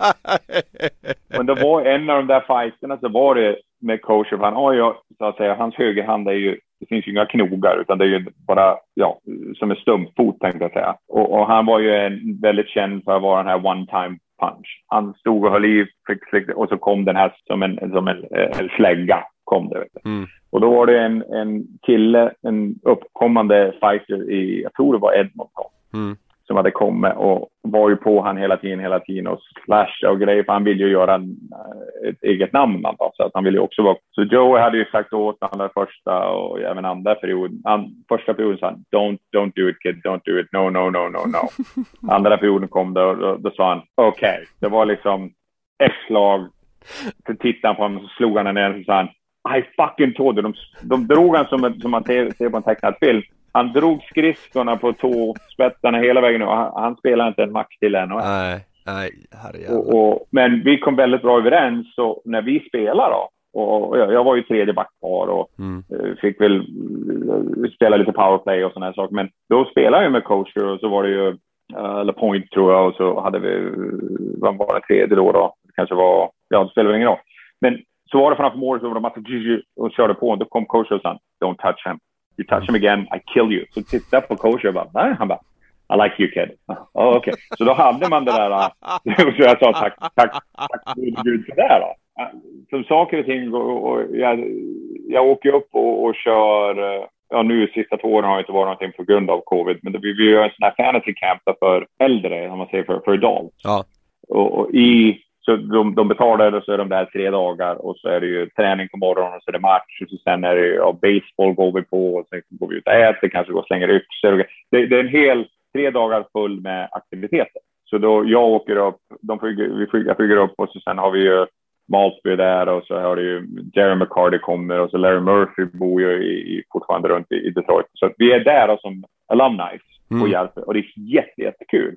Och de som kommer får ju vara med på det här och så, så, så då håller vi fortfarande kontakt. Så Joe är också där, så man, man träffar varandra fortfarande. Det är fortfarande, varenda gång man träffas så är det att ja, man pratade igår, fast det har varit två till fyra år. Och det tror jag är det unika med hur bra Detroit var från 95, 96 ska vi säga fram till ja, 2008 innan, ja, när, när så att säga, det hade ju Steve Eisman, sen var det ju Shannon och Lida, så, ja. när, när, när kårgruppen så visste vi, ja alla visste väl i princip att det, det, var väl inte tillräckligt mycket underifrån som kunde komma upp och ta det ansvaret. Jag menar, så nu när Steve är tillbaka så, så har han ju börjat byggt och han har ju sin filosofi lika väl som han gjorde när han var i Tampa. Mm, mm. Och jag tror det här att Detroit kommer komma tillbaka till som de är. Och jag vet att Lidas och Annika är ju, är ju i Detroit nu och, och kollar på första matchen och grejer. Så att, mm. um, nej, men det är Eh, ja, det är en helt fantastisk klubb. Men jag måste säga att man saknar ändå på något vis Joe Lewis. För det var ju det här, att vilken rink att spela i, både normal säsong men playoffs i, i, i Joe Lewis Arena. Det är någonting som, ja du sitter på bänken vid sidan av din backpartner och får skrika liksom, för annars kunde man inte höra varandra. Ja, helt, helt enormt arena, men den nya arenan, jag vet inte om du har haft möjlighet att se jävla ishall de har byggt. Ja. det är nä nästan en skam att kalla den en ishall, men jag förstår vad du menar. Ja, det, ja. Det, är, det är liksom, det är, det är när man säger liksom no expenses. Wow. Där var Mr. Illich. Generös! Ja, äh, det, det var ju många artiklar om det här med ägare i alla sorters sporter och, och Mr. Illich, han är ju, Mike har alltid varit känd som att han är en ägare. Han överlåter ja, som en GM eller huvudcoach att ja, om du är huvudtränare och du är GM, du, du, får vad du vill ha och jag vill vinna. Och det var inte att vinna för att tjäna massa pengar, utan vinna för att jag vill vinna. Och, och, och, den mentaliteten, han kom aldrig ner och skällde, skrek och ingenting sånt. Och han var alltid tyst och han hade alltid bra kommentarer. Jag läste hela den där, jag tror det var på, på Sports Illustrated, hade de där. Det var väldigt intressant för han, ja, men jag kommer, nu kommer jag ihåg det här. Jag kommer ihåg i början av min karriär så kom jag in i omklädningsrummet och, och jag är ju ingen så att säga. Jag är självklart jag är spelare i laget som han, han vet vem jag är, men han kom in och typ sa han, Good morning Eric. Jag var Good morning Mr. Illich. Så tittade jag på och Eric, my name is Anders. Tittar de Don't worry about it, he sends your checks. So he can call you whatever the fuck he wants. true, true that. Ja, det var, okay. ja, det var. Anders, det blev åtta NHL-klubbar. Du var rätt ofta på gränsen mellan NHL och AHL. Eh, har din karriär där borta varit för händelserik på det sättet eller har du uppskattat eh, just det?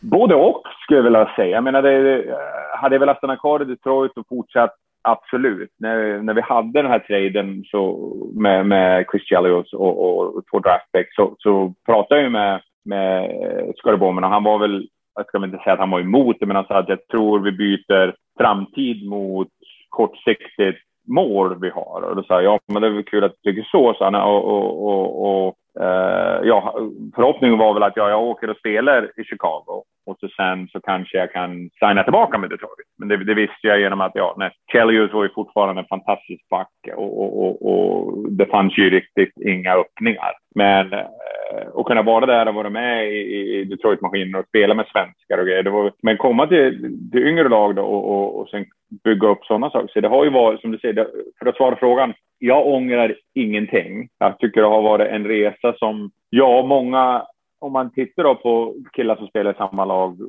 ja, i hela sin karriär, så, så, och det är ju jättefantastiskt, det är olika upplevelser, det är svårt att jämföra. Men jag har sett så mycket av världen, jag har varit med om så många saker. Man har gått från en extrem till det andra, att, att flyga på private jets och grejer och det är jättefin mat och till att sitta på en buss i 12 timmar och sen spela tre matcher på tre dagar och sen sitta på en buss i 12 timmar tillbaka. Och, så man har ju sett hela spektrumet på vilken skillnad det är om man lyckas eller inte. Så jag menar, du, du kan ha jätte, jätte, det är hemskt med spelare som spelar i AHL som är jätteduktiga. Men ja, vad, vad, vad det nu än är så funkar det inte. De, de, de, de lyckas inte. Och det är väl ingen skillnad om man tittar på mina statistik i farmalaget och, och statistik i NHL. Jag har bra statistik i NHL, men i farmalaget är det ju man, man spelar, spelar väl lika, men man, då, då, kan man ju se vilken skillnad det är på, på, på, på vad ska man säga, hur, hur svårt hur svårt det är att kunna göra vad man gör i normalt lag, för alla spelare är ju så mycket bättre.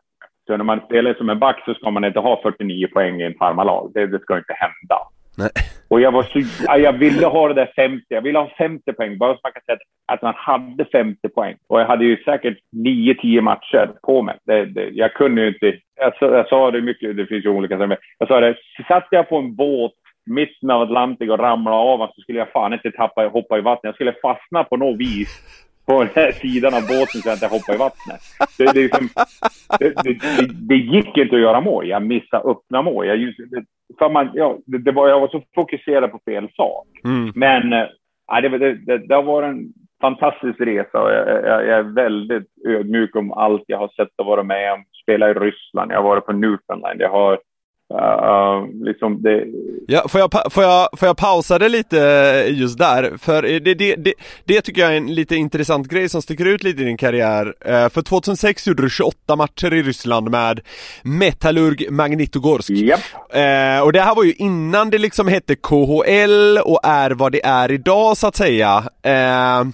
var det en så speciell miljö som man kanske kan tänka sig att det var, om du förstår vad jag menar? ja, där. Jag, visst, jag satt ju här och försökte, hur ska man ja, få ett kontrakt? Eller ja, jag hade ju kontrakt med uh, Calgary, var det väl under lockouten då. Hade vi skrivit kontrakt bara för att mm. regeln var har man inte ett, ett, ett nuvarande NHL-kontrakt så kan man inte lämna uh, elitserien och åka tillbaka, utan det var ju regeln att signar man i Sverige så var man tvungen att Så jag hade ju det, men sen öppnade jag upp, då hade ju, ja, så att säga Calgary tog ju bort det där kontraktet. Jag kände Daryl Sutter ganska bra möjligheten sen att, att åka tillbaka till Columbus var det att nej, nej, nej, det behöver vi inte. Och det, det var väl ingenting riktigt. Så då, men då ringde vet du, uh, um, King, King, King, Mr King. Um, Dave King. Ja, precis. Så han, Dave ringde mig och, och, och, och sa, hör du, vill du komma och spela lite hockey i Ryssland? Och så jag, va? Men det har alltid varit i baktankarna, liksom, hur är kulturen och hur spelar man i Ryssland? För det var, Ryssland var ju, när jag växte upp så var det att spela landslaget och spela mot Ryssland. Landslaget var mitt mål, det var aldrig att åka till NHL. Det var ju liksom inte, det är ju inte, NHL är ju inte utspritt, ja, om man går tillbaka, till, ja, herregud, säga det är hemskt att säga så, men 30 år, så var det ju inte NHL på tv hela tiden och det var inte social media, då hade ju inte alla de här plattformarna, utan det var landslaget och så var det VM. Det var, liksom, det var ju det stora i hockey. Så när, när möjligheten kom, när, när Dave ringde, så sa jag, ja, men vilka är det som är där? Och då räknade jag upp, ja, Juskevich här och Korlev här. Och så har vi en uppkommande Malkin här och så är det ju Kulamin här. Så det var ju var en hel lista av det här. Så sa jag, men fan vad roligt. Ja, men du får förhandla ditt kontrakt och sådana saker. Så jag, ja, men vad jag har hört med Ryssland så måste man ju i alla fall få hälften eh, direkt och, och sådana saker. Och jag vill sätta pengarna här och jag vill inte betala det i rubles utan det ska vara amerikanska dollar och allting gick jättebra. Så då mötte jag ju dem i Schweiz. Vi spelar ju, uh, vad heter den då? Uh, den kuppen där. Spengler eller? Ja, precis. Spelade Spengler Cup. Och, och jag kom dit och jag kände ju då Korolev, jag spelade med honom i Chicago och Juskevic spelade med Toronto och, och, och, och sen Marken och Kulomen var ju ung då. Men, så det var ju en enkel att komma över. Sen hade vi eh, Travis Scott som var målvakten. Han var ett först, ja, han var draftpick av Los Angeles Kings. Så det var ju folk, och då kom dit, det var ju första klass över och det var, det, allting var första klass. Det var, det var fantastiskt att komma över och, och så bodde vi, eh, han som ägde laget hade ju köpt en hel hyresbodsbyggnad. Så det var ju hemskt med lägenheter. Så jag hade, en, ett, jag hade en etta där och så bodde ju de andra. Och det är väldigt ryskt att göra så. Så när man bor i Ryssland och bor i en lägenhet så tar man aldrig med sig egen nyckel. Man ger den till en muska, heter det. Sitter nere då som en receptionist. Okay. Ja. Så får du, får du ett litet papper då, eller ett litet kort att det här är min nyckel. Så tappar man det, då är det svårt att få nyckeln att gå in i huset. Men det var en helt fantastisk upplevelse måste jag säga. För vi hade ett jätte, jättebra lag. Ja. I mean, vi vann ju nästan varenda match och sådana saker och vi fick bra betalt. Och, och, och Dave var ju där själv, hans fru kom och hälsade på lite då och då. då för Magnitogorsk är en stor stad. Den är byggd ja, öst och väst och norr och söder. Ungefär om man tittar på Hamilton i Kanada eller om du tittar på New York. Den är byggd som New York, fast mycket mindre. Och huvudinkomsten och huvudjobbet som var där var ju en stålfabrik. Det låter inte så glamoröst om man säger så. En, en, en stålstad i Ryssland, alltså. ja, nej, det, det, är som man ser på filmen när man kom dit och bara, men ja. vart är jag någonstans? Så i kontraktet hade jag satt in att jag skulle få en bil. Ja, jag ska få en bil så jag kan köra, men de hade även en buss då, som hämtade upp oss i lägenheten, körde oss till rinken. Rinken var väl tre, två kilometer bort. Och jag kom dit och så åkte vi med bilarna, åkte med Travis Scott och det tog några dagar innan jag skulle få min bil. Och det var olyckor och det var si så, så här, jag vill inte ha en bil. Eh, jag kommer ju bli ihjälkörd här. Sen så sa de samma sak, gå inte ut ja, runt omkring utan du, du kan bli rånad och allt vad det nu är. Man, så man är äh. mm. Så jag hade ju laddat upp med fjällräven, äh, dunjackor och grejer. Så allting jag hade var fjällräven. Ja, och jag, jag gick ner för den här gatan och då hade de såna här pirat-DVD överallt. Så filmer som skulle komma ut om tre månader hade de redan i Ryssland. Ja. Och, och, det var ju bilder och liksom, allting var ju jättebilligt. Så men det är regler som är oskriven regler. Så att när vi bodde i lägenheten så kom de och skulle åka iväg på en match. Så sa de, vill du att vi ska städa lägenheten? Ja, absolut, så. Vad kostar det då? Mm. Ja, det är 50 rubel. Jag menar, det är 5 dollar 50 kronor. Mm -hmm. Och så sa ja, absolut, ja, städa, städa, städa. Och så kom de till, till, till Travis, till Scott och så sa de, ska du? Nej, jag vill inte, ingen ska gå in i min lägenhet. Nej, nej, nej, nej, nej. Okej, okay, så åkte vi iväg på bortamatch.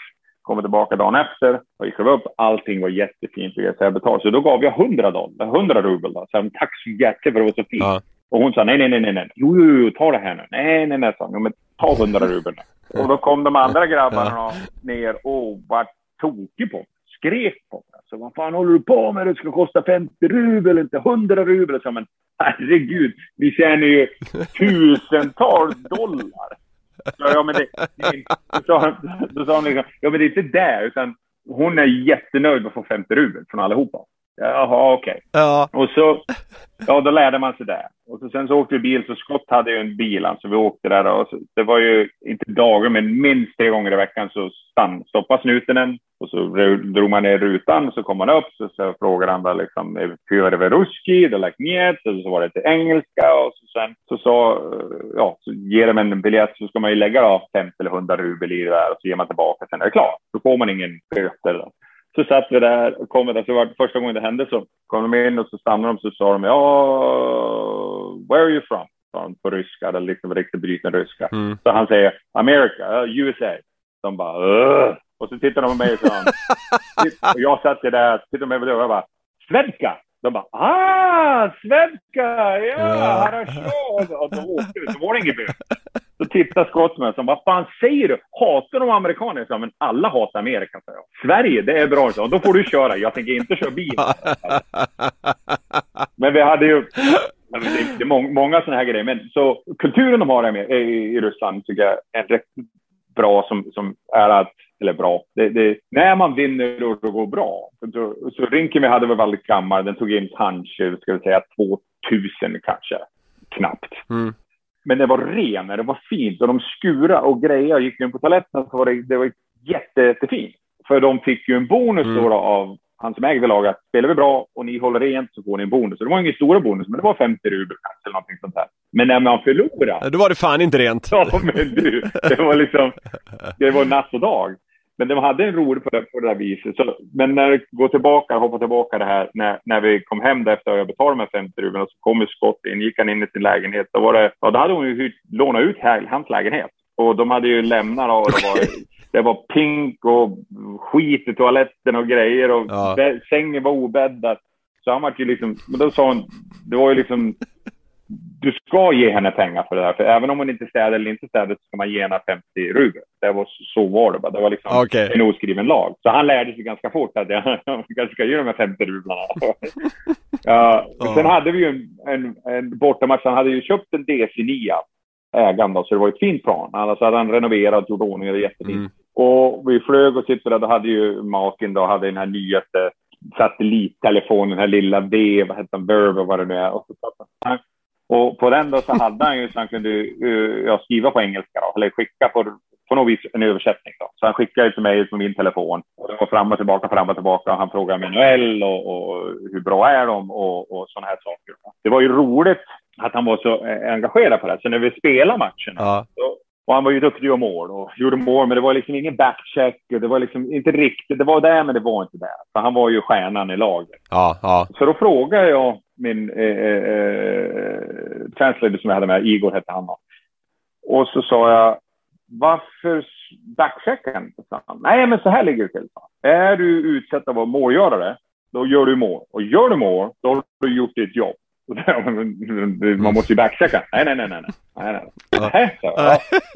Ja, så, så om man är, ska vara defensiv, då är du defensiv. Och gör du det bra, då är du bra. Ja. Så var det ju bonus på allting i kontrakt för alla. Då hade ju liksom, om du hade assist så fick du x antal kronor och hade du mål hade du x antal kronor plus minus x antal kronor. Och, och vann du så var det x antal kronor va? ovanpå lönen. Så när vi spelade, när jag spelade första matchen så vann vi, var det 5-2 eller någonting och jag hade ju två assist plus fyra och så vann vi. Så då kom de då senare så var det liksom, här har du cash. Titta vad fan. Ja.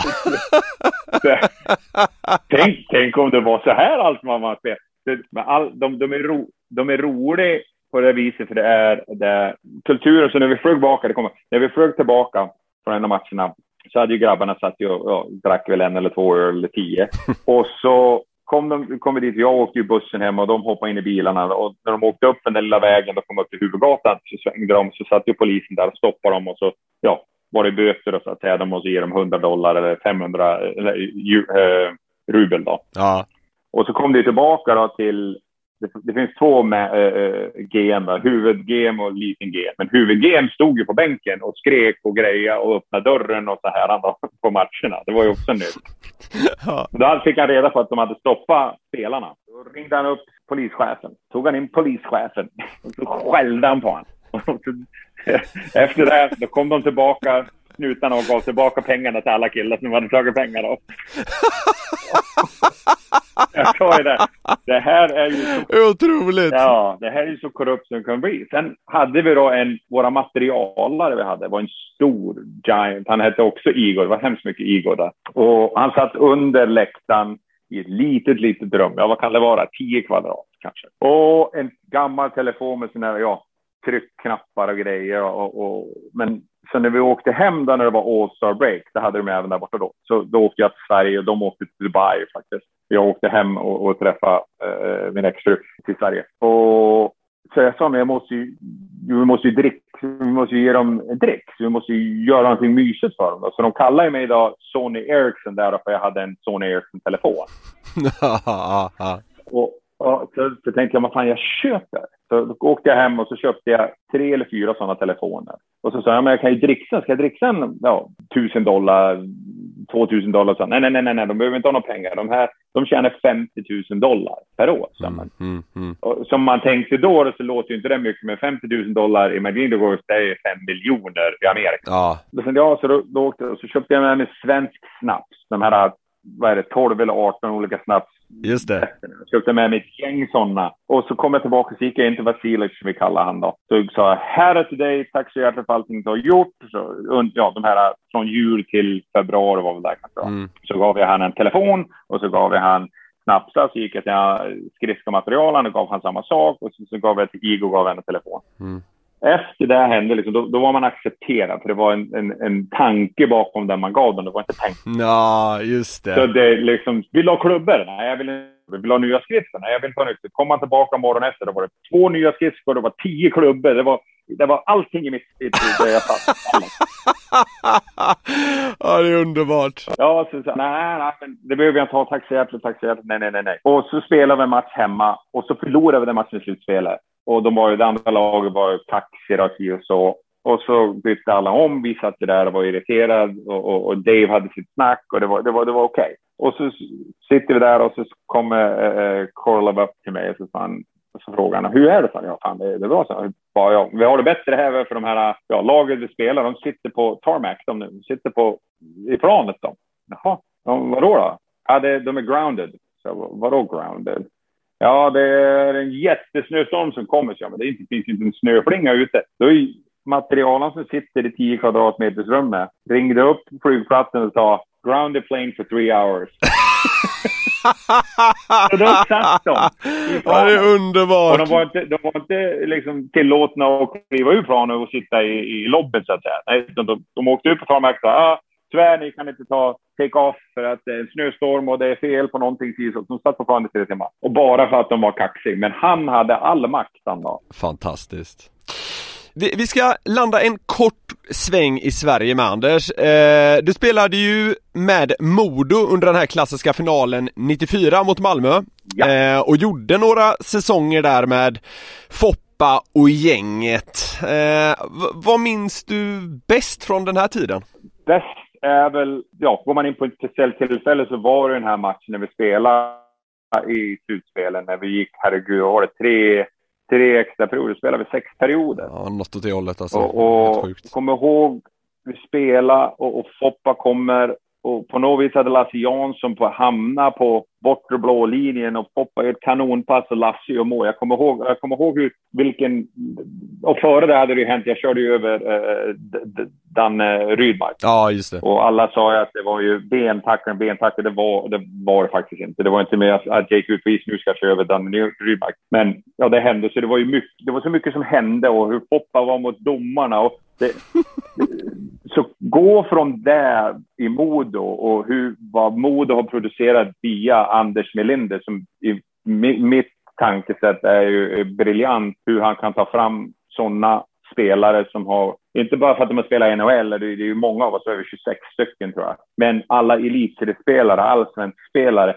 Och han var även med i landslaget. Men äh, jag har pratat med Anders rätt mycket efter jag åkte iväg, nu har det varit ett tag, men det, det, var en sån maskin ja. som fungerade och det var, man lärde sig så många livserfarenheter att vara inte sen och gör inte så. Du, du ska vara eh, lycklig lottad som det är. Du ska inte vara kaxig, du ska inte vara si, du ska inte vara så. Och alla som man spelar med i hockeygym, vi sen gick vidare till A-juniorer och B-juniorer och sen fick spela lite väldigt tidigt med den här gruppen med Poppa och Macke och, och, och Andreas Samuelsson. Jag menar, Salle var ju fantastisk hockeyspelare. Ja. Och sen har då coacher som ja, herr Forsberg och, Mm. och andra och sen spelar med Miroslav, Miroslav Horava till exempel som har varit med och det var, det var en sån unik upplevelse. Jag kom ju dit via min bror Jörgen då som uh, uh, var ju jätte, jätteduktig och, och, och, uh, hans claim of fame ska man, väl säga, ska man väl säga var väl att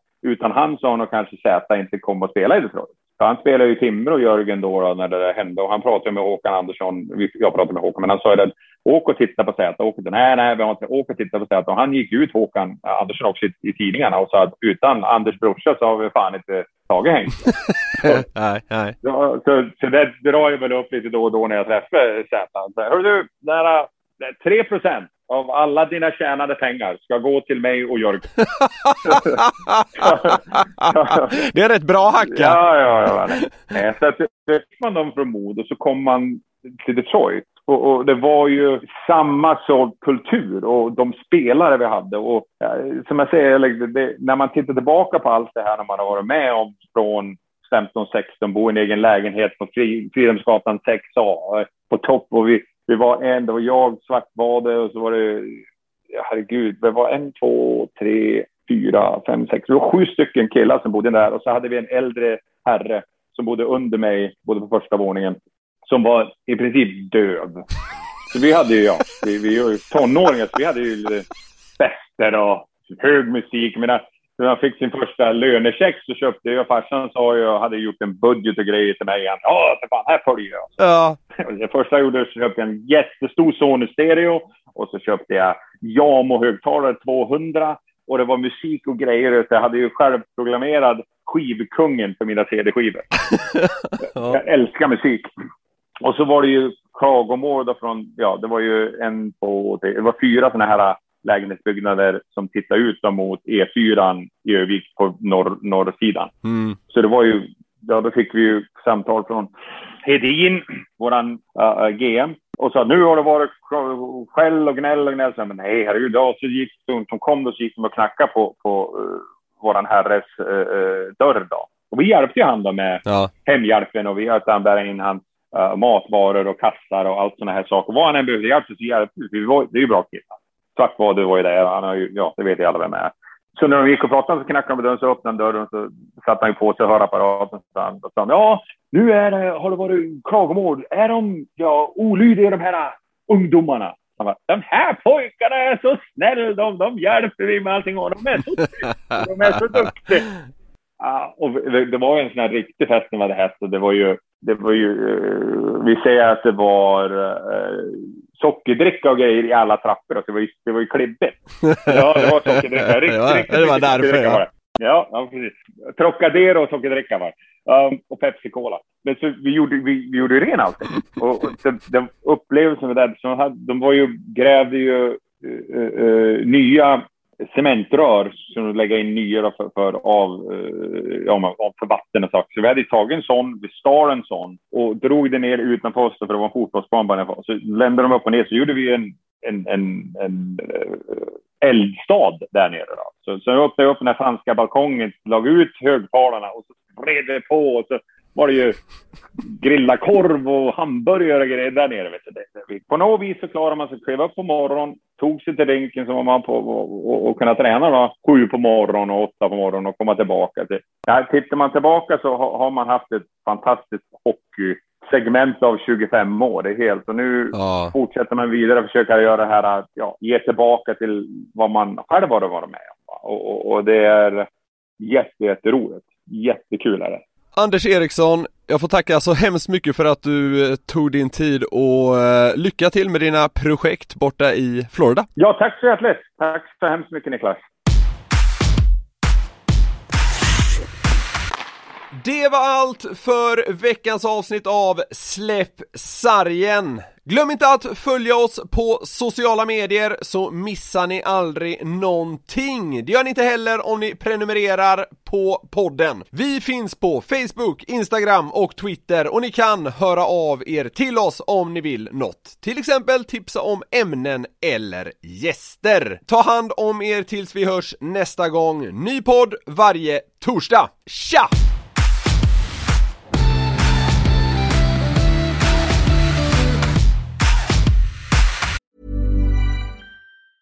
Cool fact a crocodile can't stick out its tongue. Also, you can get health insurance for a month or just under a year in some states. United Healthcare short term insurance plans, underwritten by Golden Rule Insurance Company, offer flexible, budget friendly coverage for you. Learn more at uh1.com.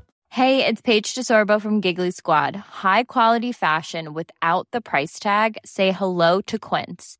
I'm snagging high end essentials like cozy cashmere sweaters, sleek leather jackets, fine jewelry, and so much more. With Quince being 50 to 80% less than similar brands. And they partner with factories that prioritize safe, ethical, and responsible manufacturing. I love that. Luxury quality within reach. Go to quince.com slash style to get free shipping and 365 day returns on your next order. Quince.com slash style.